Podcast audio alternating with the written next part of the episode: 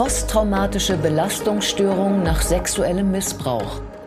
Guten Tag und herzlich willkommen zur Klinik-Sprechstunde, dem Asklepios Gesundheitspodcast mit Kirsten Kahler und Ärztinnen und Ärzten der Asklepios Kliniken. Herzlich willkommen zur Asklepios Gesundheitssendung. Wenn ein Mensch etwas sehr Schlimmes erlebt, dann kann sich das so tief in seine Seele eingraben, dass es ein Eigenleben entwickelt. Das nennt man die posttraumatische Belastungsstörung. Wenn solche schlimmen Erlebnisse immer wieder passieren, dann hat das auch viel größere Folgen bei dem Betroffenen und das nennt man dann eine komplexe posttraumatische Belastungsstörung. Kinder entwickeln so etwas zum Beispiel nach wiederholtem sexuellen Missbrauch. Bei mir ist Dr. Emanuel Severus. Er ist Chefarzt der Klinik für Persönlichkeits- und Traumafolgenstörungen an der Asklepios Klinik Nord, Standort Ochsenzoll. Schön, dass Sie Zeit haben, Herr Dr. Severus. Ich danke für die Einladung. Sagen Sie uns noch einmal, wer genau ist betroffen von solchen Störungen? Prinzipiell betroffen von solchen Störungen können sehr viele Menschen sein, die wiederholte, sehr bedrohliche bedrohliche Ereignisse erleben, einzeln oder in Folge, ähm, oder Ereignisse von katastrophalem Ausmaß, die das normale Erleben sprengen.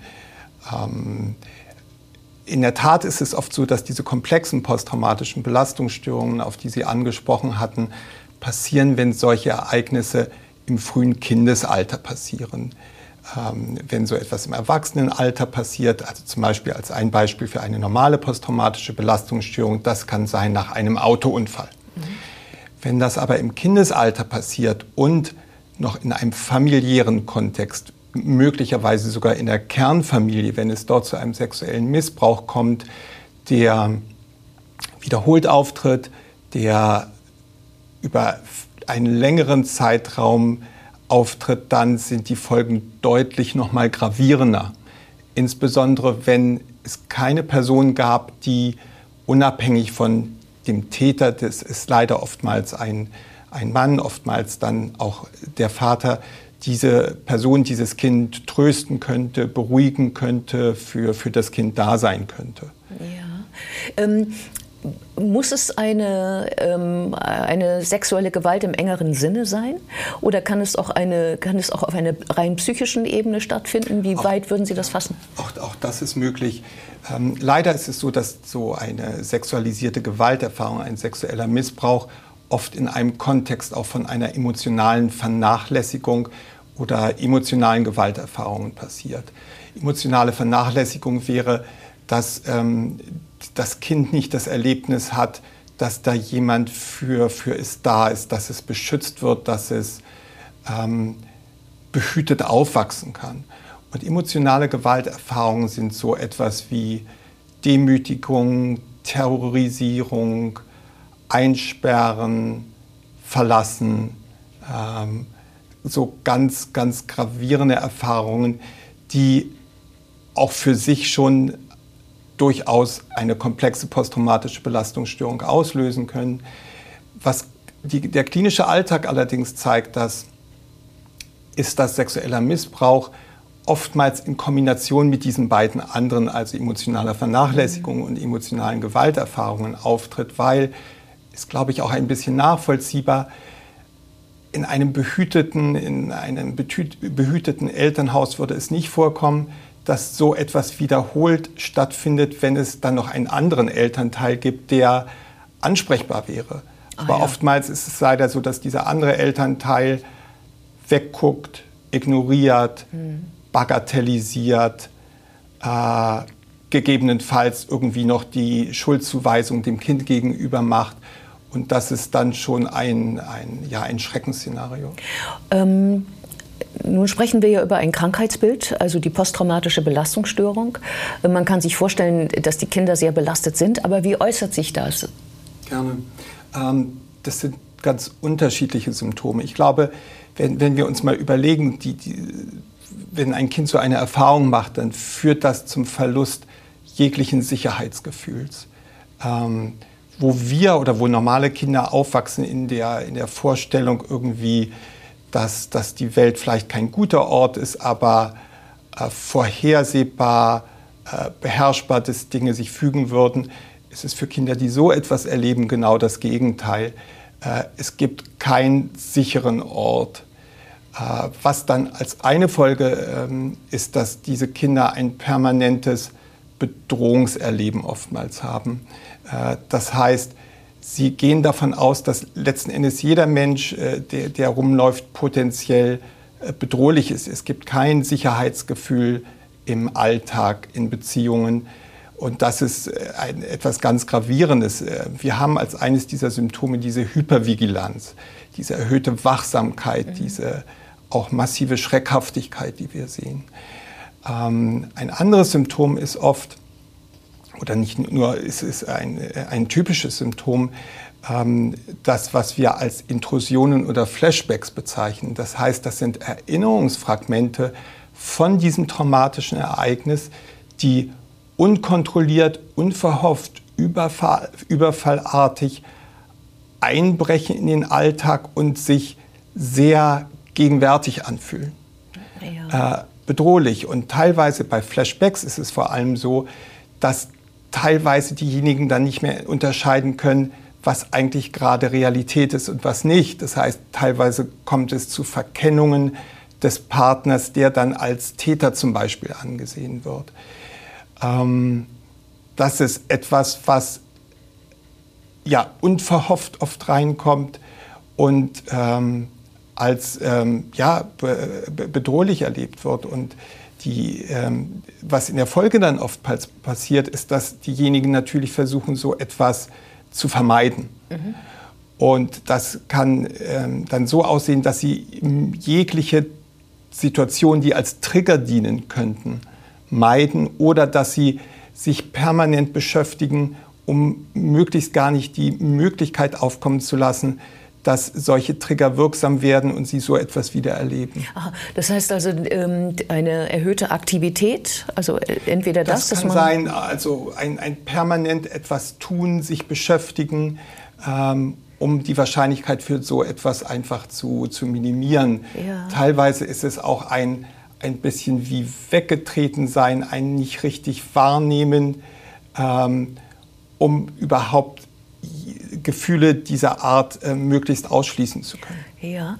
Ähm ich habe gehört, sowas hat häufig auch zu tun mit so einer, so einem, so einer bestimmten Selbstverachtung, die ja. vielleicht entsteht dadurch, dass die Eltern den Kindern gesagt haben, sie hätten selber Schuld. Wie äußert sich das? Genau, das sind dann diese äh, Symptome, die noch bei der komplexen posttraumatischen Belastungsstörung zusätzlich dazu kommen. Ja. Die, die ich eben genannt hatte, sind die bei einer, die auch bei einer klassischen posttraumatischen Belastungsstörung wie nach einem Autounfall auftreten können. Bei der komplexen gibt es dann dieses negative Selbstkonzept, wie wir es nennen, was so diese Vorstellung ist, letzten Endes böse zu sein, schuldig zu sein, nichts wert zu sein, was oftmals mit einem massiven Selbsthass einhergeht, der dann teilweise auch dazu führt, dass sich diejenigen bestrafen, indem sie sich selber verletzen.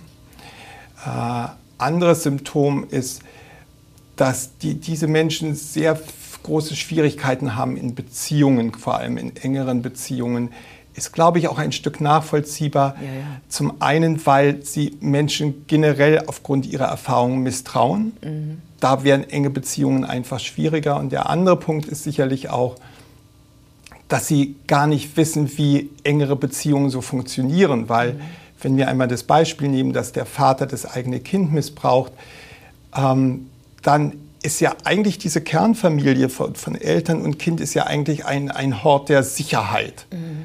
Äh, das, das, Kind, gerade wenn es noch jung ist, ist ja vollständig darauf angewiesen, dass die Eltern für, für es sorgen.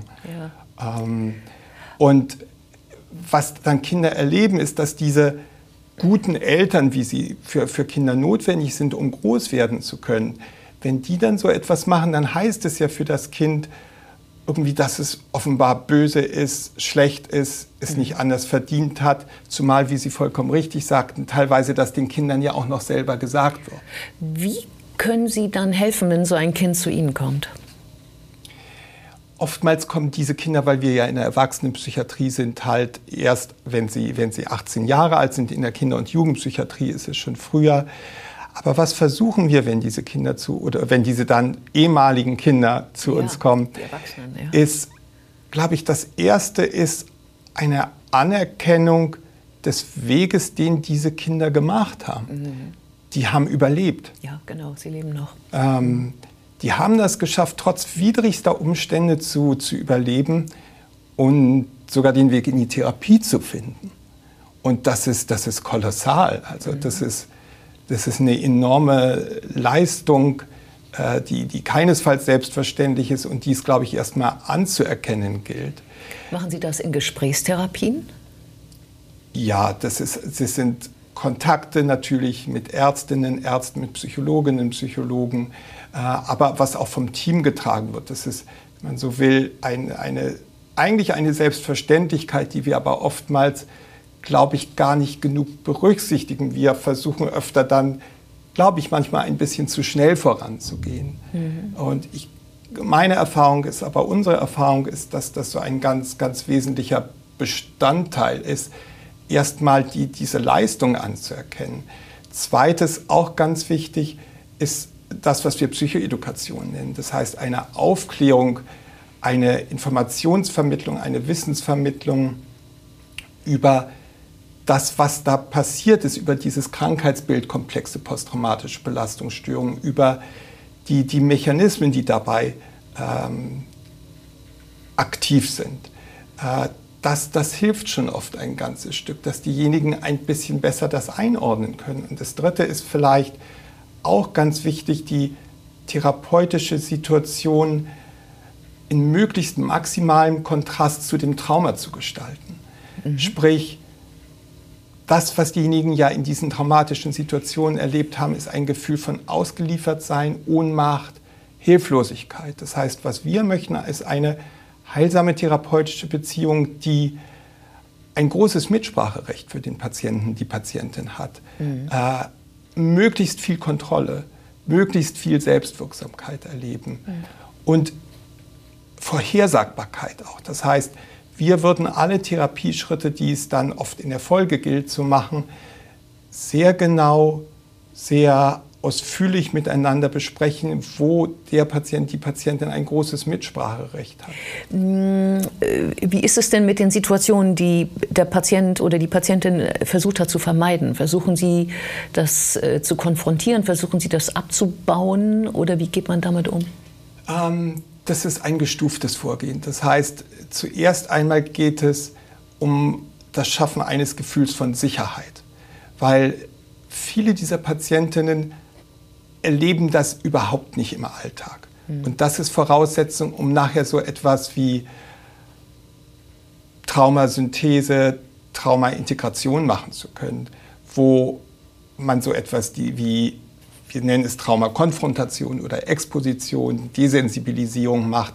Voraussetzung ist aber, dass diejenigen bei dieser Traumakonfrontation oder Synthese nicht von Emotionen überschwemmt werden, wie das beim Trauma oft der Fall war, ist erstmal ist wichtig, ein Gefühl von Sicherheit etablieren zu können. Mhm. Es gibt dann auch diesen Begriff noch der Ressourcenaktivierung, worunter man versteht, ähm, dass der oder diejenige ähm, mehr ein Gefühl auch dafür entwickelt, was gut gewesen ist, was es an guten Beziehungen gegeben hat, was auch diejenige geleistet hat, äh, das ist auch wichtig vor dem Hintergrund dieses sehr niedrigen Selbstwertgefühls, was mhm. diejenigen oft haben, weil es macht keinen Sinn, eine äh, Traumakonfrontation, eine äh, Traumasynthese und Integration zu versuchen, ähm, wenn nicht ein Mindestmaß an Selbstakzeptanz vorhanden mhm. ist. Sonst, sonst kann es passieren, dass in diesem ähm, Verfahren derjenige zu dem Ergebnis kommt, stimmt, ich bin schuld gewesen. Das wollen wir ja nicht. Wie lange wird so ein Patient, eine Patientin bei Ihnen in Behandlung sein? Wir bieten oft Intervallbehandlungen an. Sprich, in diesem ersten, in dieser ersten Phase, was oft sechs Wochen, acht Wochen sind, äh, machen wir es noch gar nicht so, dass wir diese Traumakonfrontation machen, sondern da geht es darum, Ressourcen zu aktivieren, eine Vorstellung davon zu bekommen, was passiert ist, äh, ein Sicherheitsgefühl zu entwickeln, äh, Skills zu vermitteln, um mit stärkeren Emotionen auch umgehen zu können, mhm. damit wir dann in einer späteren Phase ähm, dann so eine Traumakonfrontation machen können. Mhm. Weil das beinhaltet letzten Endes eine dosierte Mobilisierung ähm, von diesen intrusiven Elementen, stückchenweise, fein dosiert, damit sie nicht überfordern, damit sie nicht überfluten. Vielen Dank für das interessante Gespräch. Sehr gerne. Und wir sehen uns wieder auf www.astlepios.com, auf Facebook und auf YouTube oder im nächsten Podcast. Werden Sie gesund.